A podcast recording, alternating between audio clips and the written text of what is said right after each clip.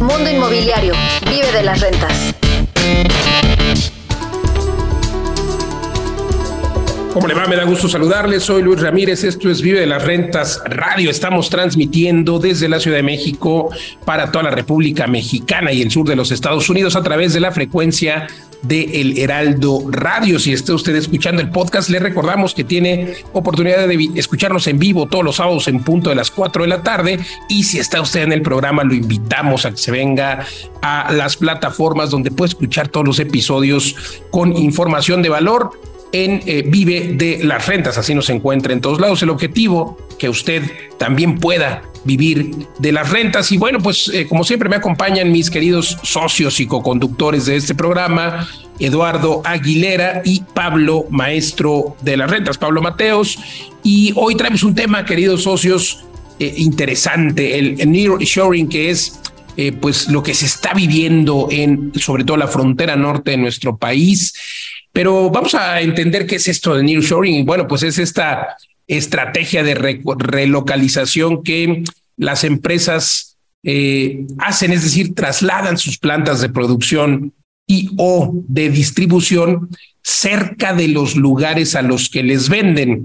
Porque siempre hemos escuchado, por supuesto, de productos hechos en China, productos hechos en Tailandia, productos hechos en la India, pero eh, pues tienen, por supuesto, mercados a quienes les venden, como el caso de los Estados Unidos. Pero los Estados Unidos le quedan lejos a todos estos países mencionados, ¿no? Sobre todo a Asia, pero también a Europa. Y pues eh, obviamente el norte de México, que es donde está dándose un boom de nearshoring, es eh, pues lo que le queda más cerca a estas empresas para distribuir a la economía más grande del mundo, al mercado de consumo más grande del mundo, que son los Estados Unidos. es la razón por la que estados como Nuevo León tienen un boom extraordinario en cuanto al crecimiento de parques industriales, eh, una absorción absoluta. Desde hace varios años ya hemos dado aquí la nota respecto de la ocupación, los niveles de absorción y ocupación de los parques industriales a lo que se dedican muchas de las fibras eh, de este país, pero también grandes empresas dedicadas a la construcción y operación de parques industriales, naves industriales, pero también centros de logística y distribución que desde el Bajío, prácticamente la geografía de nuestro país, eh, pues se ve como desde el centro del país un poco empiezan a darse estos centros de logística y distribución, las naves industriales, luego la zona del Bajío, un poco más hacia el norte-occidente, pero el norte es donde están llegando estas empresas eh, a instalarse en ciudades como, pues ya le decía, Nuevo, en Nuevo León, en Monterrey y prácticamente muchos municipios de Monterrey, pero también en Tijuana, en Baja California, en Mexicali, en Ciudad Juárez, en Tamaulipas, en Coahuila, en toda la franja fronteriza prácticamente podemos encontrar muchísimas empresas que están eh, por supuesto, ocupando bodegas, se siguen construyendo parques industriales y bodegas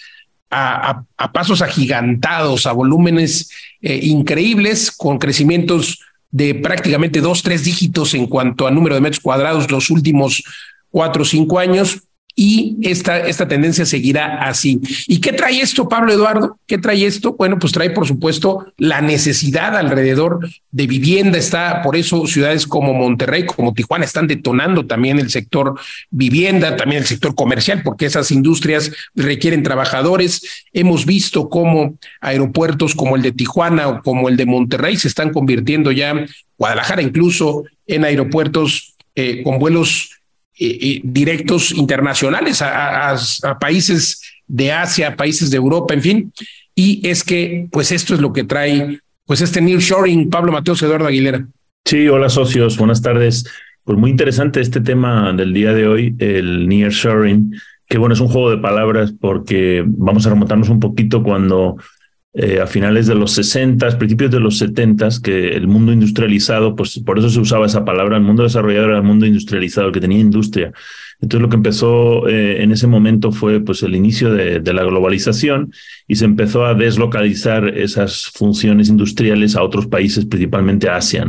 Cuando yo era pequeño me acuerdo que llevaban esos productos eh, made in Taiwan o made in Japan y luego, y luego comenzó el Made in China, que se convirtió en la fábrica del mundo. Bueno, entonces toda esa tendencia que llevamos 30, 50 años de deslocalización industrial a zonas muy lejanas, que se llamaba en inglés offshore, pues ahora se está revirtiendo, sobre todo a raíz de la pandemia y eh, de, los, pues de los cambios geopolíticos, la guerra de Ucrania, las tensiones en China, el aumento de la autarquía en China y, eh, y, los cierres de COVID que han, han sido prolongados en, en, China, el aumento del costo del transporte marítimo, un contenedor marítimo hoy en día cuesta tres veces más que la pandemia moverlo por el mundo.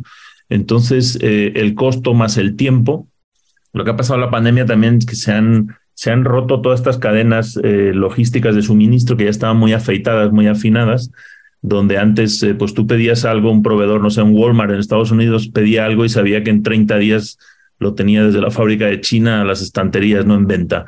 Y ahora pues a lo mejor son 45 días o 60, no parece mucho, pero eso hace que se acumule en el camino muchísima mercancía, muchísimo dinero, stock, y que esa, eh, esa sensibilidad al mercado, ¿no? Si el mercado no le gusta cierto producto, pues lo cambia, ¿no? Por ejemplo, Zara, que manda todos sus productos de, eh, de ropa por avión, lo considera como un perecedero. La moda va cambiando, incluso van viendo en la estantería lo que se vende y automáticamente cambian lo que producen en, las fábricas. Entonces, este mundo del just in time no es sostenible con esos procesos de, de suministro de 60 días, ¿no?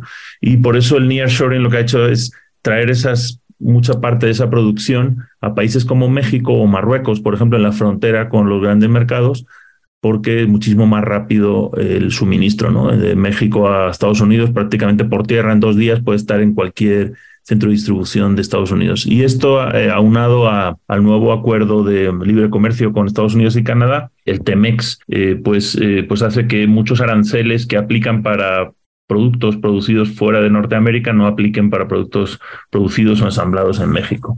Bueno, ese es el contexto general y ahora pues está acelerando con la pandemia. Estamos viendo muchísimas eh, empresas que se están reinstalando o se están viniendo de, de, Asia, de Europa a México, en la frontera principalmente, pero también en el Bajío, como decías Luis. Eh, en Guadalajara, por ejemplo, todos los alrededores del aeropuerto no paran de construir centros logísticos enormes. El aeropuerto está creciendo, al igual que el de Monterrey, el de Tijuana, y pues esto yo creo que va a acrecentar eh, la demanda de espacio industrial, bodegas, comercio electrónico, pero también obviamente para, para vivir y para empleos y va a crecer la economía en todas estas ciudades orientadas a la exportación.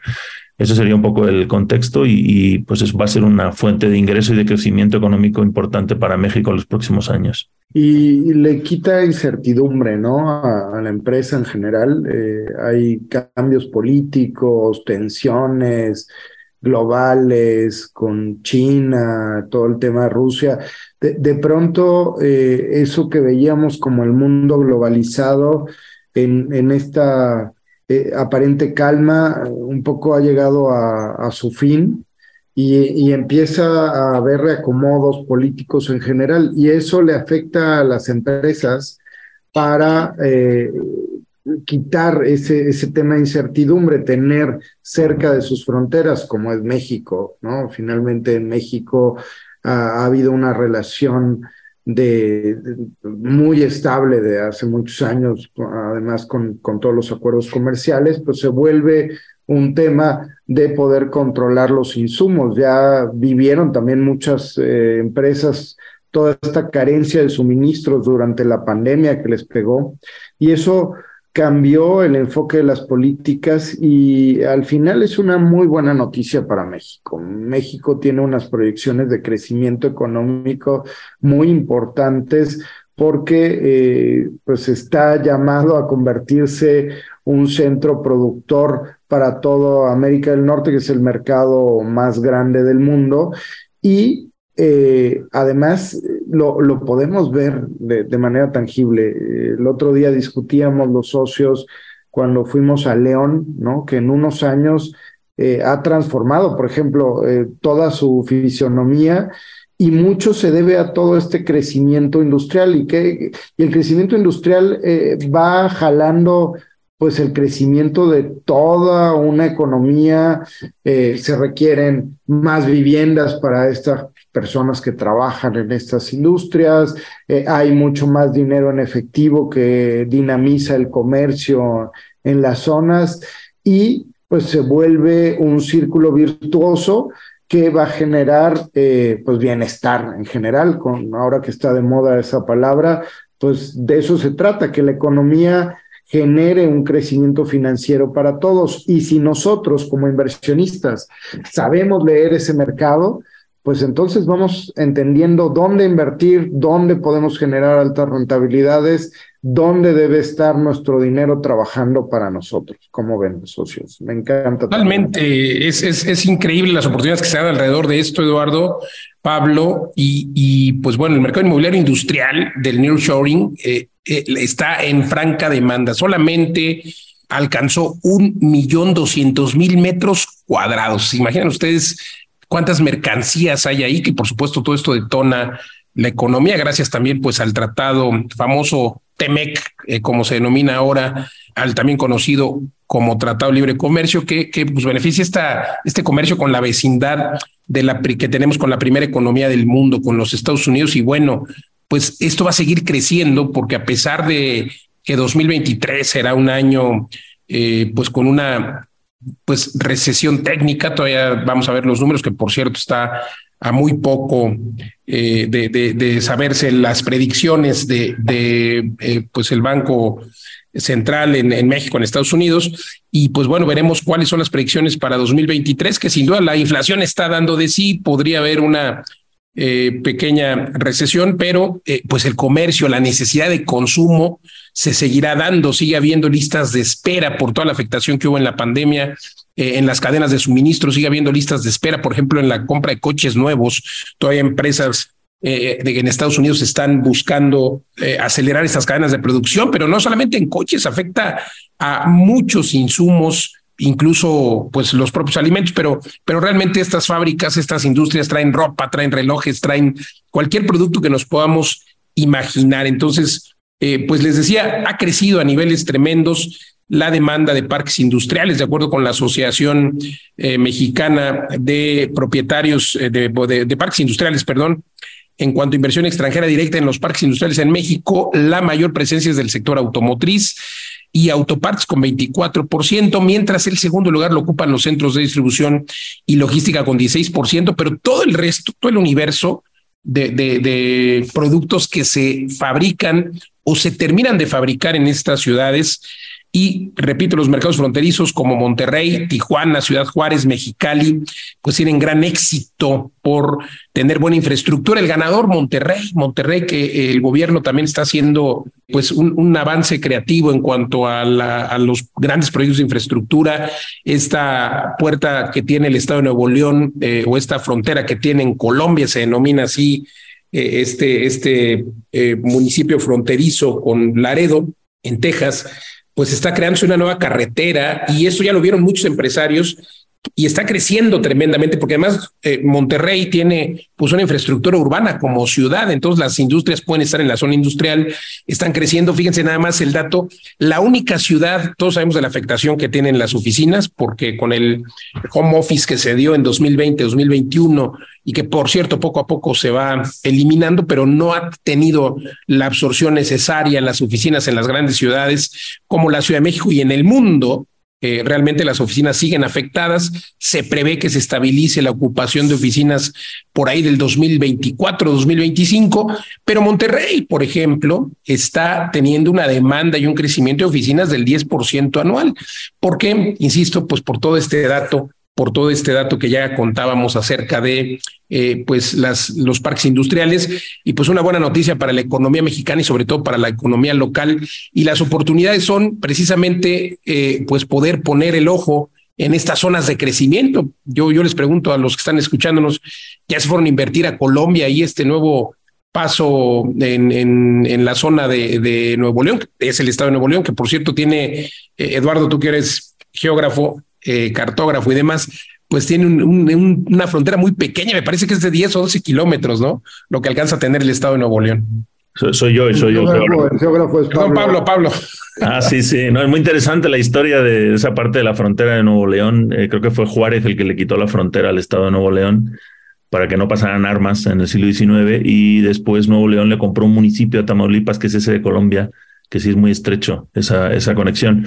Pero, oiga, Sofía, estoy leyendo aquí una nota de, de la revista Forbes que dice que, bueno, el gran crecimiento que ha tenido la inversión en, estas plantas de nearshoring en México en, en este año, 2022, pero lo interesante es que el mayor inversionista han sido empresas chinas, o sea, las propias empresas chinas que, que no confían, digamos, en esa guerra comercial que hay entre China y, Estados Unidos, están invirtiendo en México. Eh, sobre todo aquí viene una lista de ciudades de una serie de 14 empresas chinas que han invertido 4 mil millones de pies cuadrados en Monterrey, Saltillo, Ciudad de México, Tijuana, Ciudad Juárez y Querétaro. Entonces, bueno, pues son, es la frontera, Ciudad de México y, el Bajío, como ya hemos eh, mencionado aquí. Muchas en el sector de automotriz para cumplir las reglas de producción, como tú decías, Luis, de México, Estados Unidos y Canadá en el TEMEC.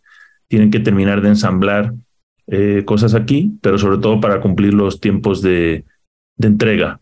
Em, y bueno, pues ahí dice que el 80% del espacio, que, bueno, que hay una ocupación del 99%.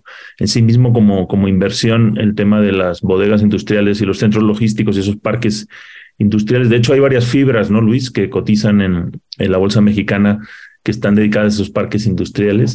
Sí, eh, Fibra Monterrey, por ejemplo, eh, Prologis también, son dos fibras que han tenido un crecimiento exponencial, pero hace cuatro o cinco años la pandemia viene a consolidar este crecimiento tremendo, pero estas ocupaciones del 99% son eh, prácticamente eh, pues eh, se han mantenido los, los últimos cinco años y es que ya tienen pedidos, o sea, construyen. Yo he entrevistado en mi programa pues a los directivos tanto de Fibra Monterrey como de Prologis y, también hay algunas otras fibras que tienen en su cartera o en su portafolio temas industriales o naves industriales, pero es que ya les piden las empresas eh, desde, eh, desde antes de venir a México, les piden eh, tantos metros, tantos 10 mil, 20 mil, 100 mil metros cuadrados y entonces al contrario, están buscando tierra y lo que tardan en desarrollar y en cambiarse.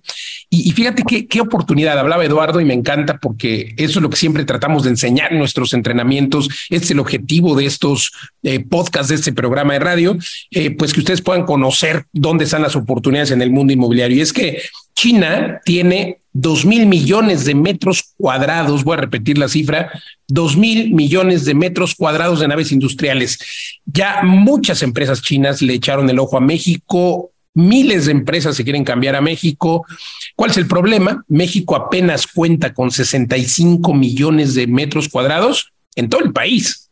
65 millones de metros cuadrados contra dos mil millones que hay en China y que requieren las empresas chinas. Hay una oportunidad increíble y el principal mercado de las empresas chinas es los Estados Unidos. Entonces, caray, creo que creo que tenemos una oportunidad extraordinaria. Me encanta que los gobiernos eh, pues al menos el de Nuevo León está haciendo todo esto. Hay que también recordar que, que Tijuana es otra de las ciudades que está creciendo tremendamente, Mexicali y también los gobiernos haciendo algunas obras, porque no nada más es el crecimiento, es, que la iniciativa privada llegue y construye a naves industriales y se las rente a empresas chinas y vengan los chinos y hagan aquí sus, pues terminen sus productos o los fabriquen.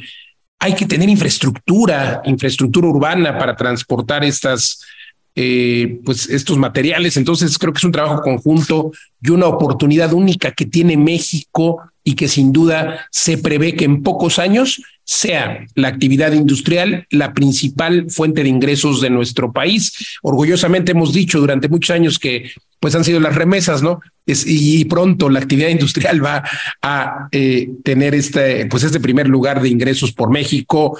Y de esto hablamos, Pablo Mateos, en, en los entrenamientos, ¿no? De las, cómo identificar oportunidades. A veces decimos que con solo mirar el plan de desarrollo urbano, pero, pero vaya, es que hay que ver el plan de desarrollo urbano de, de, estados de como Nuevo León, como Baja California, eh, en fin, podrían a lo mejor las personas darse una vuelta a nuestros masterclass gratis que tenemos o alguno de nuestros entrenamientos. Sí, exacto. Hoy, hoy estamos hablando de una visión más macro, más global. Obviamente, eh, nuestra audiencia a lo mejor se pregunta, bueno, a mí qué me sirve esto si yo lo que estoy buscando es un departamento para rentar pero esa visión macro lo que va a hacer es apoyarte en, esa, en las decisiones de hacia dónde va creciendo la ciudad, el empleo, la población, etcétera. Entonces, en estos corredores de los que hemos estado hablando, y lo sé porque paso por, muchas veces por todo el corredor industrial y logístico de Guadalajara en torno al aeropuerto, pues hay, eh, hay muchísimas oportunidades de inversión en, en, el mercado residencial. Hay muchos de estos, em, de estos fraccionamientos Infonavit que se hicieron muy lejos de las ciudades que ahora de repente están cerca de estos centros de empleo. ¿no? Entonces,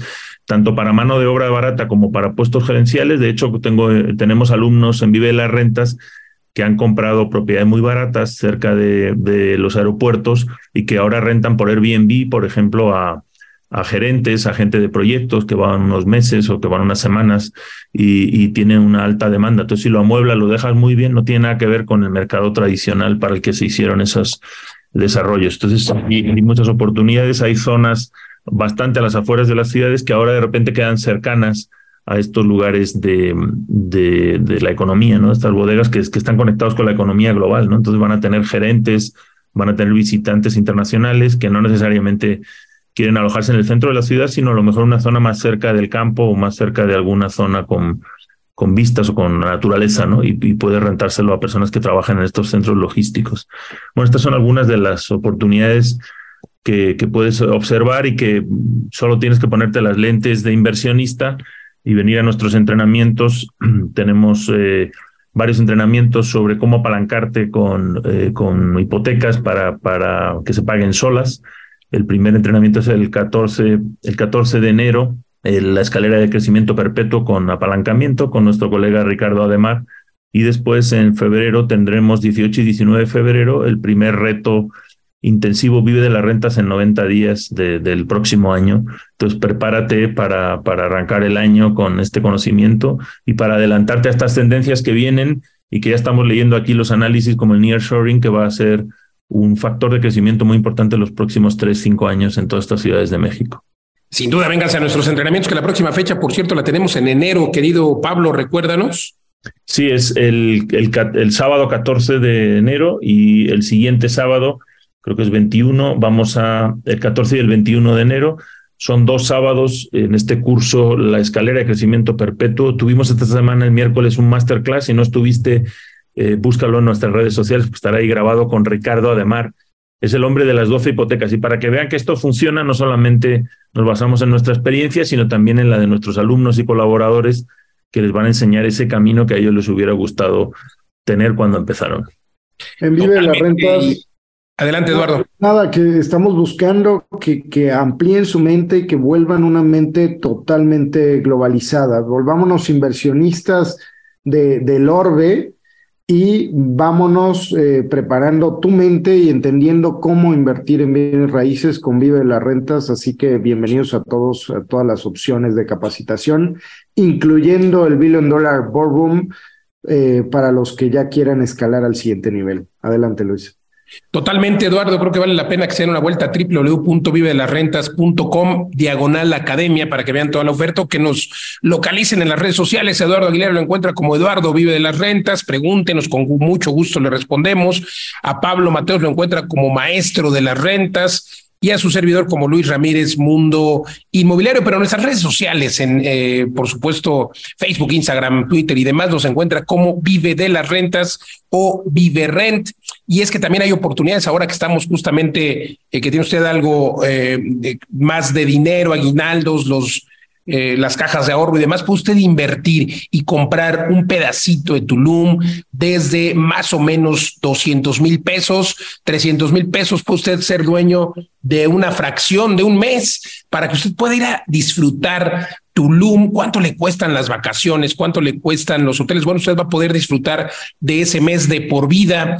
Y hay otras opciones también de inversión con altas rentabilidades superiores al 10%, desde 500 mil pesos, pero también eh, rentabilidades superiores al 30% con inversiones de 2 millones. Y tenemos hoy 26 edificios en todo el país en eh, también otros en Estados Unidos, en España. Hay muchas oportunidades de inversión, por lo cual lo invito a que nos solicite una sesión de coaching. No tiene ningún costo. En 20 minutos le compartimos con mucho gusto eh, cuáles son los cinco lugares donde invertir. Ahora mismo ya le daba yo el dato. Puede usted invertir con nosotros desde 200 mil pesos o invierte en su intelecto, invierte en el activo más importante que tenemos, que es la mente, y véngase uno de nuestros entrenamientos, pero a veces lo único que tiene que invertir es tiempo. Así es de que véngase al próximo masterclass con mucho gusto. Todo lo encuentra en nuestra página web. Dese una vuelta, por favor, y suscríbase al newsletter en www.vivedelasrentas.com Le agradezco el favor de su atención. Si sigue en radio, acompáñenos. Vamos a una pausa. Si está en el podcast, escuche los demás episodios. Soy Luis Ramírez. Gracias. Hasta la próxima. Escuchas Mundo Inmobiliario con Luis Ramírez, experto en negocios inmobiliarios.